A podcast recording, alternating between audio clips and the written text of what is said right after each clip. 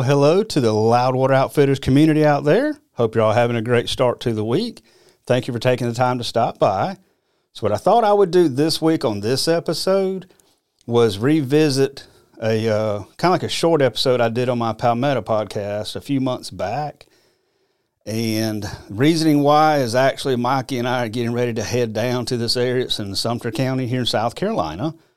I believe we're going the weekend of the 24th, which is about a, well, actually, it's what, a week and a half roughly. So we're going to be heading down there to do a little work, some searching, putting some things together to see what we can find out and figure out.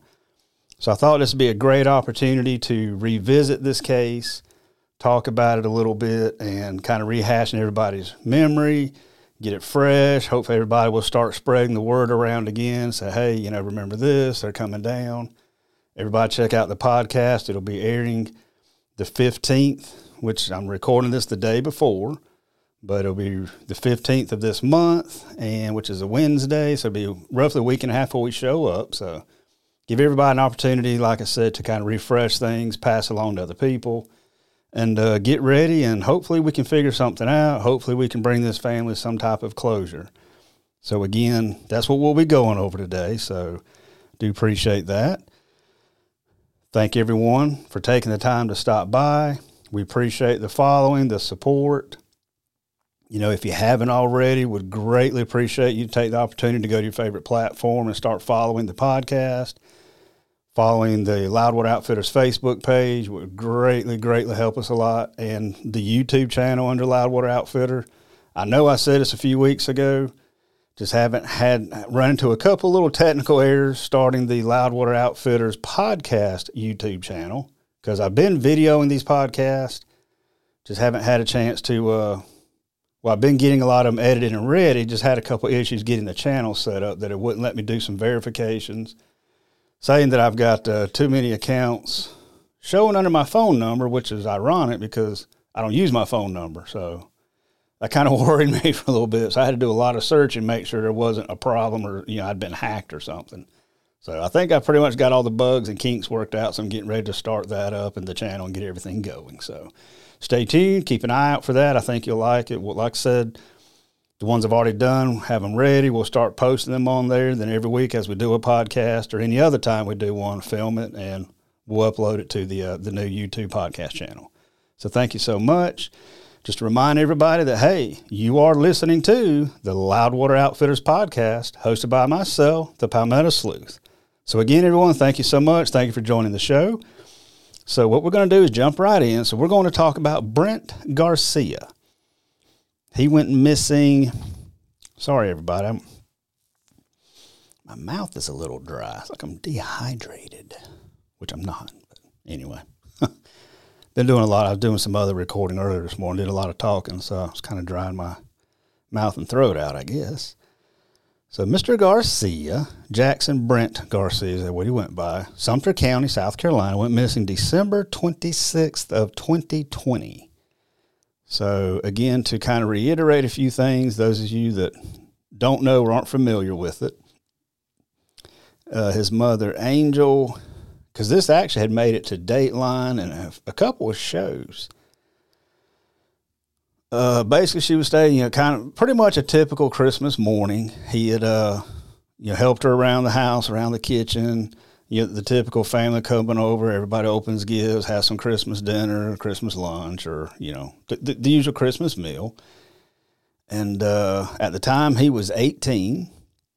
And, and, and I remember this too, that there was really nothing out of the ordinary. Nobody remembers anything out of the ordinary, how he was acting, if he seemed nervous, anxious nothing just just typical brent for the day no big deal so nothing to alert anybody or raise a suspicion or an eyebrow wonder, you know, is something wrong or what's going on. Nothing to that effect at all.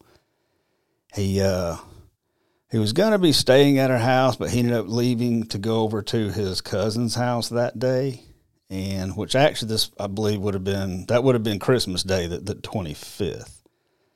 So uh let's see, he, he went over there, hung out, and I think they said somewhere, you know, towards early evening, late afternoon, five, six o'clock, somewhere around there. He uh, he had spoken with his grandmother, and I'm just kind of I, I, typed up a few notes here to kind of refresh my memory, so that's why I'm looking over here to uh, make sure I get everything correct. Uh, yeah, again, it told her that he had been over to his cousin's house playing games, probably video games, and uh, but he's going to be coming home here in just a little bit. But never returned, never sh- showed up to the grandmother's house that night. Uh, tried calling, didn't get in touch with him or didn't get an answer from him, which all the family states that's very unusual for him because he was the type to just to typically keep in touch with somebody or everybody in the family on a very regular basis. Pretty much stated that he never went anywhere without letting somebody know. I do remember the sister having said one time before that because he ended up like leaving his phone at his cousin's house. She's like, that was definitely not right. He he never did. Everywhere he went, he was like that phone. He had that phone with him, which I can believe. I mean, we all do that. I mean, I do that. I'm 53 years old now, and I can't even walk out of the room without grabbing my phone. So it's just it's a muscle memory habit type of thing because you know our lives are so ingrained into our smartphones now. Everything we do almost revolves around that. So not unusual. Uh, now Brent's mother, yeah, they, they did state that the the cousin was the last one to have any type of contact with him. And what I remember, and yeah, checking my notes again the uh, he and the cousin had taken the dog outside. I guess it was his cousin's dog. Had taken it outside. I'm, I'm, assuming, you know, to let it go to the bathroom or, or what have you. But then, a short time later, the cousin went back in the house. Brent never returned. Brent never came back in. And, you know, obviously the cousin checked, you know, I don't know whether he went back outside or looked outside, hollered for him, what, what have you, not really sure. But Brent was no longer there that's when everything became kind of odd or suspicious. That's when they realized that, you know, he left his phone, he left some of his belongings w- within his cousin's house. Uh, now it was roughly, well, it was about two days later before they actually officially reported him missing, uh, which would have been to the Sumter County Sheriff's Office. You know, the, the mother, I think she was obviously after a couple days, yeah, now she's very concerned. So kind of one of those situations where it was just, you know, enough's enough, can't take this anymore, you know, something's just not right. So she finally calls to report. Uh, with that being said, it was stated that there were several sightings of Brent uh, around the Sumter Camden area. I said I wasn't going to say anything, but I'm going to say it anyway when I first looked at this a few months ago, I was just curious about some things within the state of South Carolina, which is where I reside. And this one, when I was looking through the through the internet, it just popped up and popped out. Then I saw something about there was a podcast. I was curious. I said, "Oh, okay. Well, somebody's done a podcast on this." And then I saw this about Dateline. So now, you know, my curiosity's up. There was a short podcast done on it by some, I don't know, some people group it would have been well over two years ago. I think it was almost a year after he went missing. So now it's been, I think, at the end of 21. So a little over a year ago, year and two or three months ago. So I thought I would listen to it. And by the end of it, I was so mad. That's when I decided I, am going to do one on this myself, but I'm going to do it the right way because the bottom line, you could tell they're just trying to drive some ratings. They were dramatizing it, you know, trying to get, I don't know, new followers, listeners, whatever. But they were spewing out things that there was no factual proof to them. It was stated that, you know, he may have been seen in this area, he may have been seen in that area. There was nothing that was factually proved by family, close friends, or relatives, obviously, or very importantly, law enforcement. It was just people, the typical get on social media and start saying a whole bunch of crap. But this particular group that did this podcast spewed all that bunch of ridiculousness out. And that is one thing I can't stand. And I've said this in many episodes before and on my podcast, one thing I, that I cannot stand is those that get on social media and just start spewing out just rumors, making up stuff, hearing something, it's getting twisted. Because I can guarantee you, as soon as someone tells the story, it's twisted. You know, the first time it gets told to somebody else, and then on and on and on. But the point I'm trying to make to that is that absolutely makes law enforcement's job a lot harder, way harder because now you've got all these alleged sightings, these alleged areas where he may have been, you know, all these stories, rumors, what have you, that they have to expend so much time and effort to track them down to see if they're viable or not, to, basically to prove or disprove them. So you're tying up a lot of time for law enforcement with this stupid social media. Let's just say a whole bunch of crap stuff because it's almost like there's some people out there that are just dying to be the first one to say, "Oh, I saw him," or or her, or whatever the, the case or situation is. It's like there's people just just you know chomping at the bit to be the first one to say something, and I'm trying to remember what recent case it was to where oh my gosh, y'all, it just went right out of my head. But there was something like that here very recently to where somebody made up where they had, you know, it might have no, I'd say it might have been that young, that girl out of uh, Arizona, but I don't know if it was her. But anyway, there was one where someone had gotten on social media, or, or no, I think actually had contacted family, law enforcement, all of that, and said that they had all this information. They saw the person, that they knew all this stuff, and come to find out it was all false. This person's stupid, ignorant, immature excuse was, well, I just felt so bad for the family. I was just trying to give them hope. Oh, yeah, you gave them hope, and then you completely dashed it on the rocks of a raging sea, raging ocean. Way to go. You, you really fixed that situation. So that you know, as you can tell, I get really heated up about the social media stuff because it can be a great thing, but more times than not, it's used and twisted in the wrong way, and it makes things more difficult. It it it, it mires the muddy water, if you will.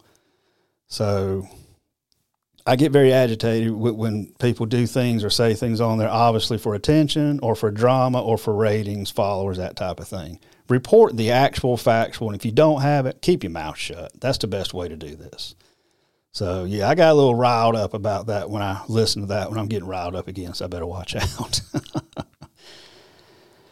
but so that's what got me in, interested in this and involved in this. And then since then, we've talked with the family. They reached out, we reached out, and We've done some interviews with them. We've been doing some looking at things. So we're hoping we're hoping to find and come up with something. Now, ironically, and having been a couple years since he went missing, when we talked with the family, with interviewed with them, they were talking about that one of the last places they thought that he may have been seen was because they're thinking there's a possibility he may have caught a ride with somebody, or, who knows, maybe he's been forced into a car with somebody. None of us were there, so we, we, we really don't know. There can be so many scenarios to this situation. But this particular place where alleged that he may have last been seen, may have got may have gotten into a fight, or somebody jumped on him and tried to beat him up, or what have you. They were going. I think they'd already law enforcement had been to that residence more than once prior. And by prior, I mean, you know, since he went missing, prior to our interviewing them, they've been out there before, but from what we understand, they were going back out there again with another warrant to do with this case. So seems to be a lot of interest with this particular residence and this address.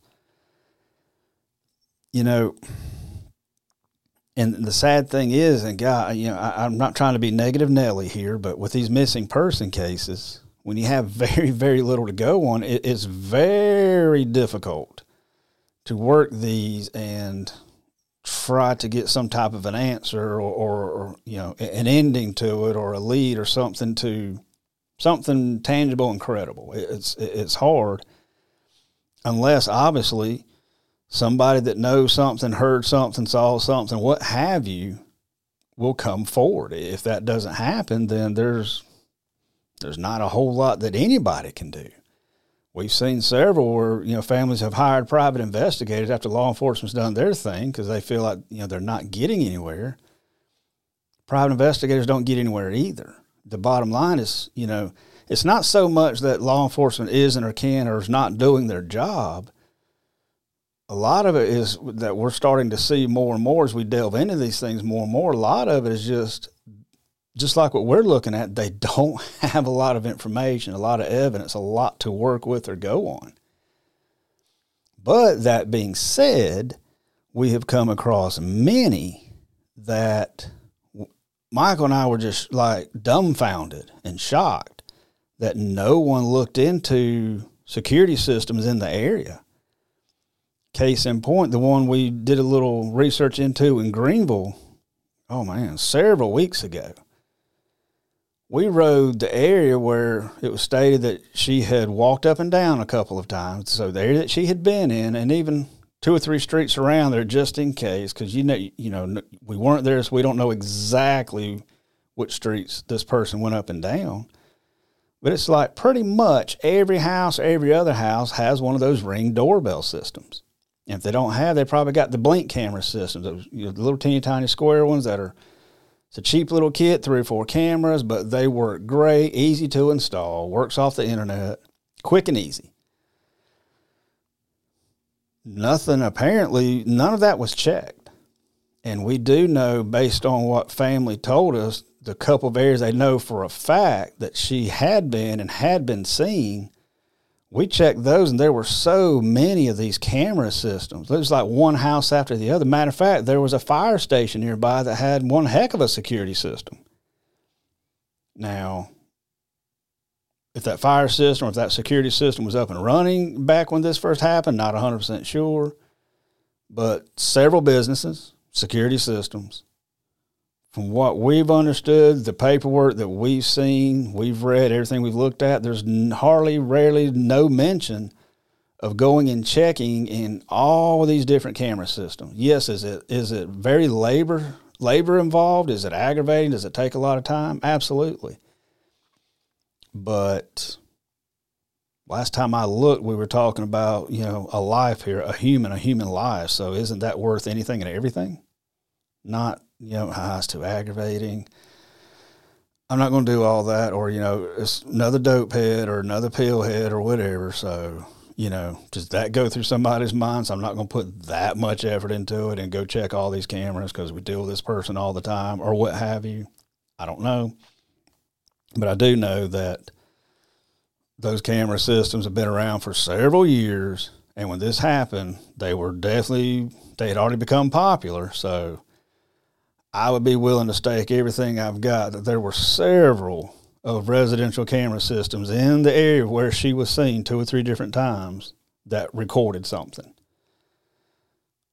Who knows? Could have been exactly what was needed. We do know that particular individual was when they left out of the emergency room at the hospital, because all this was around the Greenville hospital system. They were seen getting into kind of like an older blue minivan don't know who was in it. They know that she got in the vehicle, sat there for a short period of time, then got back out and left. Maybe she was trying to get something. Maybe somehow got in contact with this person. They came by. Maybe she just recognized it and went up to it and hopped in. Or maybe it didn't wasn't anybody she knew and she just hopped in trying to get a ride. And they said no, get out. I don't know. There, again, so many possibilities and scenarios of that situation. What's to say that maybe that vehicle didn't show back up later, see her, recognize her, offer her a ride, and rode her out of there and off into the sunset, never to be seen again. Several possibilities.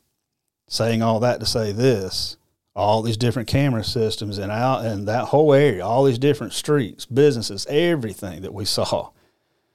I can about guarantee you somewhere in there, one or two, maybe even three of them or so, picked up probably what could have been crucial evidence, like, I don't know, license plate number to the vehicle. Maybe it picked up a decent or good picture of the driver. But don't know unless you check those things. If it doesn't get checked, out the door, it's over and done. Two, three, four, five years later, you know, those systems don't you know, hold storage for 10, 15 years. Most things re record or rewrite after 15 days, 30 days, what have you. Some might be able to make them go longer, a couple months. But in my experience as law enforcement, a lot of places we dealt with, it seemed that the common answer seemed to be everybody every 14, 15 days or every 30 days. It just kind of, it kind of rewrote because with video, obviously that's a lot of storage, a lot of gigabyte storing, all that, especially if they're set up automatic, you know, to motion. So they have to rewrite fairly quickly. So pretty much, you know, probably could have had something there, but it's gone now. Nothing was done the way it should have been. So, oh well. So the same thing here, you know, this was a couple of years ago you know, did did somebody pick him up? Did somebody force him in a vehicle? Did he just I mean, it just seems odd that he would just decide to walk off and leave or go somewhere to go do something and leave his keys and his phone and all that stuff. That, that just doesn't sound right. Leaning more towards it was probably a non compliant situation where he didn't have a choice. So what all did he pass? What all did they drive by? Do any of these things have camera systems? Were there businesses? Did they pull up into a business? Could have been on camera. Again, I know this is tedious work, but that's the whole. That's what law enforcement does. That was our job. Our job was to think of all these things and do all this legwork because investigative work is not everything you see on TV even uniform patrol is not what you see on TV. You know, the bang bang shoot 'em up and all the chases and fightings and putting people in handcuffs and putting them in jail and all this, you know, adrenaline rushing stuff. That happens every so often. More often than not, especially around here in the South. You might get something like that every couple three weeks in these smaller agencies. Sometimes maybe none. There's some officers out there making traffic stops trying to make something happen to stay awake, you know. But especially with investigation, you're doing a lot of sitting at that desk, poring over information, doing, you know, typing up things, doing stuff on the internet, talking with people on the phones, interviewing people, recording these things, running down these leads. You're doing a lot of that to include you should be going out there and hitting the road and checking all these places, you know, coming up with not just what with people may have said or told you they may have seen somebody or a vehicle leave or whatever the case is. Think of all the scenarios surrounding it. That's your job is to look at every avenue, every aspect. Could have been this way, could have gone that way, could have done this, could have done that. Were there cameras in any of those situations? Pull them, get them, get it handled, do what you got to do to get it done. Because the cool thing is, if you check all that and there's nothing there, well, guess what? Now you have completely dispelled and ruled that out. So if somebody were to bring it up later, or a boss man, or somebody said, "Oh, I know they were over here. I know." Well, no, actually they weren't. I, I got several pieces of footage from several cameras in that area, and there was absolutely nothing there. Because now you've made yourself look even better as an officer, as an investigator, because you're very thorough. You checked and done everything, but we're finding more and more there is a ton of that not being done with lots of these cases. Lots of camera footage that probably, no, let me rephrase that, could have possibly given a clue or an answer to some of these cases that we've that have been given to us or people have reached out to us about. But things weren't done for whatever reason, and I get it. You know, budget constraints, manpower constraints, real busy. I get all of that. But sometimes you got to prioritize things. And sometimes, like y'all have heard me preach this a few times before, you know, this whole situation and thing about missing persons. It it needs to be revamped. We need to rewrite the whole process on how these things are approached, handled, taken care of from from the first second. Instead of this, come back 24 hours. We'll talk to you in 48 hours. Get them out the door. Get them out of your face. Just the way it, you know, missing persons are still, you know, being missing obviously is not a crime. I get that. I understand that. I think a lot of us looked at as well, you know, they're just there's nothing illegal about being missing, especially if it's an adult. Or some of them are dumb enough to even say, well, you know, it's 14, 15, 16 year old juvenile. they still think they're old enough and okay enough and mature enough to take care of themselves or do whatever. And I think a lot of it is looked at that way. Boy, how stupid can that be? I understand that it's not a crime to be missing, but maybe a crime was purported when this person became missing. Ever think about that one? That's why it's very important to look into these immediately and report them immediately. Get that information in reports, get it into NCIC, get it out there, start moving. Let's start doing things because time is crucial. But as we're finding time and time again, time don't mean squat apparently. And that crucial time has come and gone. Something could have been found, something could have been seen, something could have been videoed, what have you, and now we've missed it. And you know the same thing applies here with Brent. You know there were rumors, and again rumors, that they may have seen him in an area of Camden. They may have seen him around a couple businesses. Well, okay, if any of that was true, did uh, same thing? Did anybody go and check and look for security footage in that area? See if there were any homes in the area that may have picked it up, or I don't know. Does that do they have traffic cameras around that area? I mean, I don't know. I, I don't live down there, but something to think about. But was any of that done? Apparently, it wasn't. Again, back to that crucial time period thing, or you know, if you're given something or told something, or you hear this, you got to check. You got to run it all down because what if is what if that one piece of information where they saw him here is correct? It was seen. You didn't check it.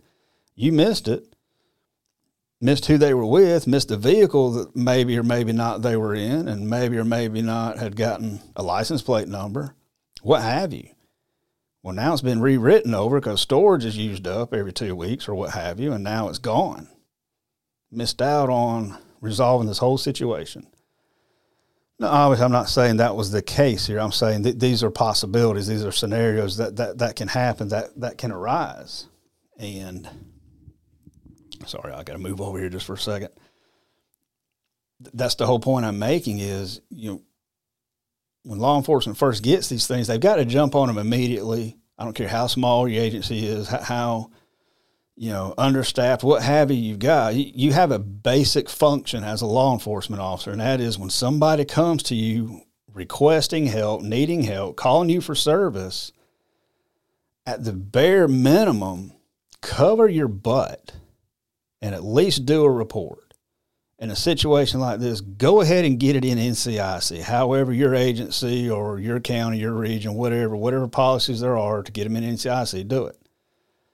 You're here in the county of the jurisdiction where I worked, you know, the sheriff's office handled all NCIC stuff. So if you had a missing person, they sent everybody out these forms for juvenile or for adults. You filled the form out compared, you know, obviously based off of what it was and you can send it back to them with a copy of the report and any other information you've got.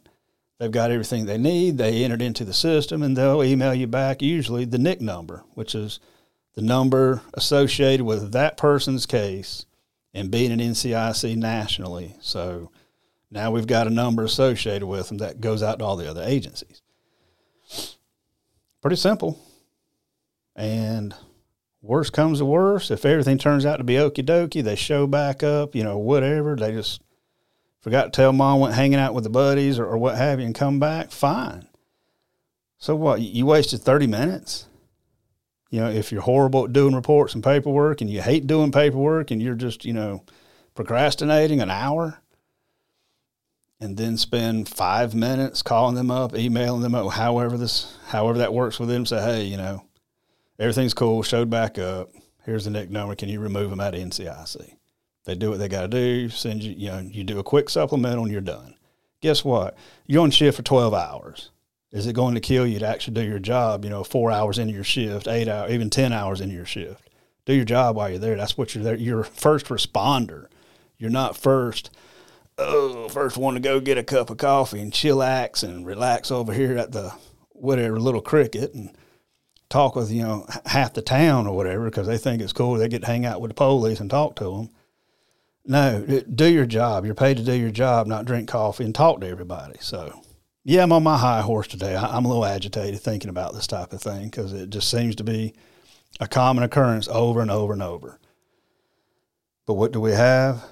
The same common occurrence people missing, nothing getting done, no information, information that may have been there that's gotten missed because people are slack, lazy, or don't care, just aren't thinking, don't know how to do their job properly, don't want to do it because there's so much involved, and things get missed. Things get messed up. And now this young man, two years, over two years ago, I mean, how many other ones? One we got, oh man, over here in the Williamston area, Pelzer Williamston area, going on six, seven years when we were up in the Pennsylvania, Ohio area. Well, goodness. That was back from, I think, oh man, 2000. I think he's going on 16 years. Come across others from the 70s. I mean, just it, it, the list will just go on and on and on. We, have got to figure something out. We, we've got to figure out what what does it take to change this. Well, as I've said before, the change is going to come from people like you, people like us, activating, being activists, telling, talking, you know, hitting your public, your elected officials to bring these concerns and issues and problems. You know, families coming together with several missing and saying, hey, you know, th- this is what's happening when we report. It's just like nobody cares. Nobody's doing this. Nobody's doing that. We're being told to come back and – you know 24 or 48 hours but then we're being told by another police officer that you know the first 48 hours are the most crucial. And the ironic thing there's a tv show called 48 hours or the first 48 guess what that means? They get a case a murder case and the first 48 hours are some of the most cru- is the most crucial time. You know trying to track somebody down running evidence getting gathering evidence trying to sift through the evidence and trying to figure something out real quick. Huh how ironic is that that the first 48 hours are very crucial. Same thing with a missing person. Very, very crucial. And it gets kicked to the curb time and time again. And I, for one, am just sick and tired of that happening and hearing that same thing from these poor families because there's a lot of law enforcement that just are not doing their job. You know, if you're underpaid and you don't want to do your job because you're underpaid, then by grannies, get out of it. Go do something else. Go to Walmart, greet people, or sell electronics. But get out of the way and don't cause family more misery because you don't want to do your job or you're too lazy or you don't know how to do it. You don't want to know how to do it.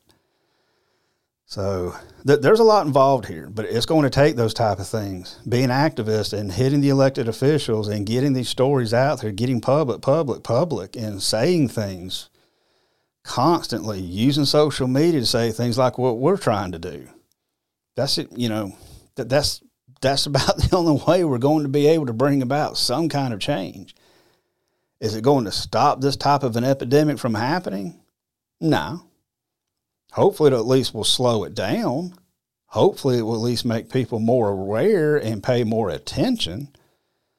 Hopefully, you know, it will make people a, little more sympathetic to, to just how serious this situation is. And hopefully it'll make law enforcement, and not all are like this, don't get me wrong, but those that, that are problematic about it, hopefully it'll wake their eyes up or wake them up, open their eyes, what I mean. But also, hopefully all this will bring about change and start putting together a process, a standardized process for this thing. Not just, it needs to be across the country. You know, we do standardized field sobriety testing for DUIs. Why are we not doing some type of a standardized uh, process for missing persons, especially with children? You know, you had the whole Amber Alert thing that come up in Texas back in what in the nineties, mid nineties, over that young that young girl. Y'all probably gonna be shocked when I tell you this. Then again, you're probably not. But the Amber Alert system is not the same from region to region or state to state. Some people, uh, some areas, regions, states, what have you, they have different guidelines and processes on how that's that's used, how it's you know brought about and activated when something comes up. Same thing that that that needs to be a standardized. Uh, this is absolutely what happens. This is what's going to happen with this when when this when this scenario takes place quite honestly, I don't think that should be Amber Alert should be just for children. If you want to call it something else, I know there's something called like Silver Alert for the elderly. But how about the rest of us in between? How about a we haven't forgotten about you alert or something? I don't know, but You got amber, silver, we in between. You know, we haven't quite. Well, I've got a lot of gray here, so we'll call it you know the medium gray alert, or you know, I don't know, the black alert, blue, something like that. I know I'm being kind of goofy, but there needs to be something like that. Period. Not just doing a report and getting it into NCIC, but you know, we got it. We've got to figure something out to get things more visible, more more vocal, more heard. I mean, good lord, why are we not developing something for social media? See that right there? Like pretty much everybody's got one. That little joker go off if there's like a tornado or you you know how annoying that little sound goes off when your phone does that and starts shaking and you can't you know you're trying to throw it across the yard because it's so loud. You know for a tornado warning or alert or something that affects severe thunderstorm what have you? Why are we not doing that when somebody gets reported missing gets officially put into the system ncic why is this not going out across at least across social media if you, the, the phone alerts it the same thing. The phone would be the easiest, best way to do it. You know, the, the, they sure can get hold of your number to automatically do the, the tornado alert or what have you. Because I don't want to hear this about, well, people would have to opt in. I think somebody's life is pretty doggone serious. I mean, we, we do an alert system, for, like I said, for the tornadoes to warn people to save their lives so why could we not do the same thing with a missing person and it automatically go out to possibly save their life? They've got their numbers. I mean, we already know that. I mean, goodness, they got more than our numbers. I mean, got information to our firstborn, and those that haven't had somebody born yet, they've still got their information. So it, it's very easily done. They can do it. They've already got it. It's just simply setting up that program and do it when something gets officially entered into the NCIC system as a missing person, especially juveniles. Why are we not advocating to do that? And I absolutely think that's what we need to be doing. We need to be pushing for that. And it's going to take people like you and me to push for that, to push our senators, our congressmen, representatives, you know, the kids that run up and down the hall at, you know, Washington, D.C., the White House, whatever we got to push for that. And that's the only way it's going to get done if we push, push, push enough and have enough of a voice that they realize, well, you know, we're the ones that put you in that position. We, we voted for your sorry butt. How about do your job? Do what we need and want you to do. But instead, you know, it's like a career to them and they, they do what they're going to do, how they want to do it. They lobby all this stuff and we kind of get kicked to the curb. Well, it's time for us to start doing the kicking. It's time for us to change things, people. It's time to get this information out there, start hitting up our elected officials and let them know that there is a voice. We want to be heard. We're tired of this. We want change. We want things fixed. So I'm sorry to the Garcia family. I absolutely got off on my soapbox today because just thinking about this again with Brent, thinking about that again with that whoever those people were that did that first horrible podcast, I just got on my high horse again. So I don't know if I should be saying I'm sorry or if that's a good thing. But you know, this is just getting out of hand. This is getting ridiculous, and we have got to change this. I mean, we're talking about people's lives here. Why would we not want to do everything we can to make it better and to protect people better and to help find people? I don't know. For some reason, that escapes me. That doesn't seem to be that big of a deal. But Brent's a big deal. You know, he's now 20 years old, wherever he is, 2021. Hopefully, we, we can find find him, find some information, help bring them closure, something. You know, we, we do know that it, it, was stated that there was, uh, I think it was on the sheriff's office Facebook page, which I, I don't know. I don't know why they wouldn't do a, a normal press release. Sometimes Facebook and using social media for some things is good, sometimes it's bad. But they stated that they did an aerial search, probably helicopter, just foot searching, canine searches for Brent and the last known location, which was, I guess they say 15 South, uh, that's going to be a road or a highway, Highway 15 South, you know, near and around that area. So obviously nothing was found. They didn't come up with anything. The I know the family has said, you know, once or twice, you know, some info or some things have come up, but nothing seems to come out of it or locate him or th- those leads or information doesn't really turn into anything. But the uh, the good thing, if that's what you can call, and I and I don't mean that in a bad way. It's just you hate you hate for something like this to have to come up, or you, you hate for something like this to have to happen for something good to come out of something. But there's this group that started on Facebook called Brent's Army, and something with the family and what that was obviously in the beginning was they were trying to conduct searches. They, in other words, they were taking matters in their own hand because they weren't getting a lot of help, weren't seeing a lot of help from the from the LE community. So they did that to start searching for Brent themselves, and they did a lot of searching on their own. But then over time, it has it has grown. The Facebook group has grown. There was at one point they raised, I think, ten thousand dollars or more to be a uh, as a reward for information about Brent's situation. I know that they they, they they've morphed into a, a, pretty big, I guess you could say, like an advocation group. So that that's a good thing.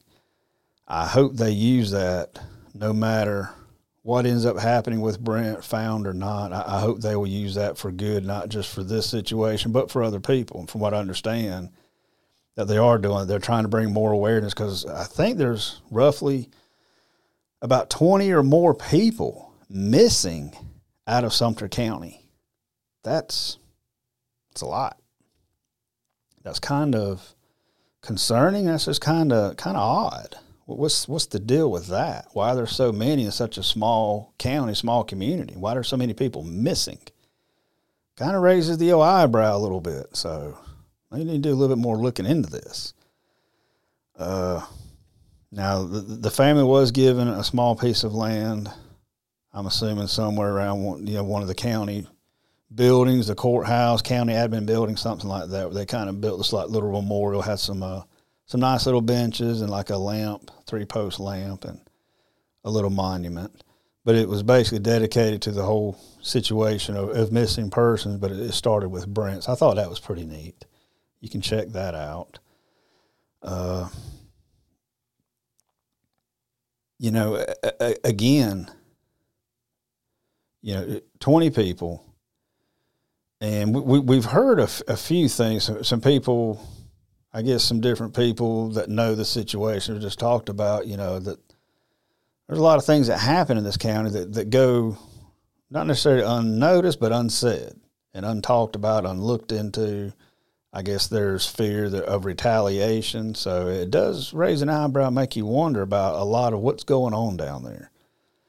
We were told some facts about this case to do with who's worked the case in the past and relations to other people and things like that that absolutely raised the hair on my arms and made me do a little bit of thinking. So there's a lot of lot of negative issues with this, a lot of issues that, that I have with it that have probably hampered this going in the direction that it needs to go. So that, that does make you wonder a little bit. Uh, you know, another thing, there was, I'm trying to remember what it was. I was hoping, apparently I forgot to write it down here. But it was another one of these social media pages. Oh my gosh, I wish I can remember. But basically, somebody had gotten on there and posted about how they had seen that Brent had gotten beat up. They were he was some location, a party, or something like something to that effect. But that they saw a video that was posted on this particular social media site where he was beat up and like stabbed, apparently killed, and thrown into this vehicle, and they left said all this stuff. Well, somebody got on there and called him out on it. It's like, well, you know, started questioning, saying this, that, and other, and you know, basically you're spewing out a bunch of information that you don't have facts to, don't know about. And then this person, oh, oh, my bad. You know, I was I was just trying to hurry up and get this information out of there, and I said some stuff too quickly or something to that effect. In other words, you're another one of those rumor mongers.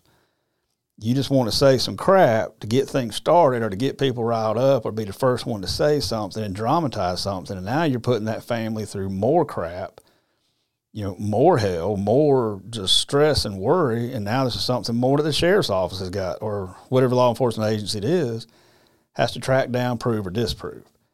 So that's what I was saying earlier. You know, the social media thing and people getting on there is just absolutely can be a huge hindrance.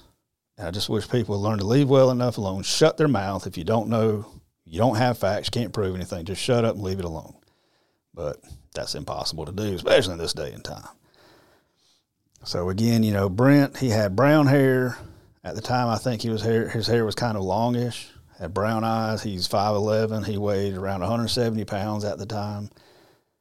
Like I said, he was 18 around then, so now he would be about 20. I was trying to find his birthday. For some reason, I forgot to put that on here. So, but he, he, he should be right around, he should be 20 years old right now. So, you know, guys, if anybody knows anything, if anybody has seen anything, if you've overheard anything, it doesn't matter anything of that nature. If you know something, please say something. If you're worried about retaliation, if you're worried about it getting back that you said anything, you don't have to say anything. Write it down somewhere, you know, something. You know, get a magic marker and you know put yourself upside down and write it upside down so it looks all weird and awkward. Don't look like your handwriting, whatever it takes. I know I'm being a little goof, but do something. Go stick that that anonymous note with the proper information in the right mailbox or something. Do something. Help this family. If you know something, help this family get this closed and over and done with. If you know anything about the other 19 people that are missing in this community, say something, have some backbone, do the right thing, step up to the plate like God wants you to do, wants us to do, to be the right people, to do the right thing, and tell somebody, let somebody know, get that information out there. The, you know, I just don't know what else. I don't know how else we're going to be able to solve and fix these situations, these type of issues, unless those that do know will come forward and say something. Send us a message on our on our Loudwater Facebook if you want to. You know, go make up you know a, a fake site, whatever you got to do. I don't care. Get the proper information to us. We don't care who you are. We just want information that will help resolve this situation and hopefully one or more of the other 19. That would be wonderful. Just takes people being an adult, doing the right thing, stepping up to plate having a backbone, and, and again, do what's right. That would really be awesome right now. So, to the family of Mr. Garcia, we we know this is tough. We, we pray for you guys. We're going to do everything we can. I promise you that.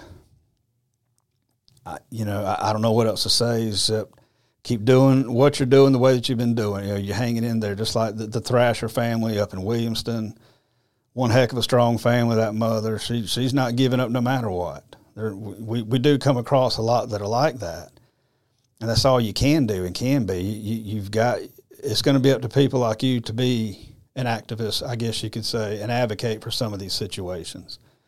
But you know, hang in there. We'll do anything and everything we can to help you throughout this. Don't give up on it. Our thoughts and prayers are absolutely with you. You hit brick walls, hit brick walls with law enforcement. Don't let that be the end. If you think you've got to go over their head and go to elected officials and say what you need to say, absolutely do it. Do what you think. Bottom line is that's a human life that you want answers to. Do what you've got to do. We'll absolutely help you if we need to. So again, thank you all so much. Appreciate you all taking the time to stop by and listen up and see what we've got going on this week with this episode. We appreciate all the followers and the support. If you haven't already, if you get a moment, please, please, please go to our podcast, whatever platform you listen to them, start following. Doesn't cost you a dime. Same thing with any social media sites. You know, go to our YouTube, subscribe to them, our Facebook, Loudwater, follow. It's all you got to do. Would greatly appreciate it because I promise you it's going to help us in the long run with this whole process of being able to help more and more people. And it shows that there are people out there who do care, who do support, and who do want to see change. We thank you so much. You guys have a great weekend coming up. Keep your families close. If you know something, say something. And as always, stay safe. Thank you.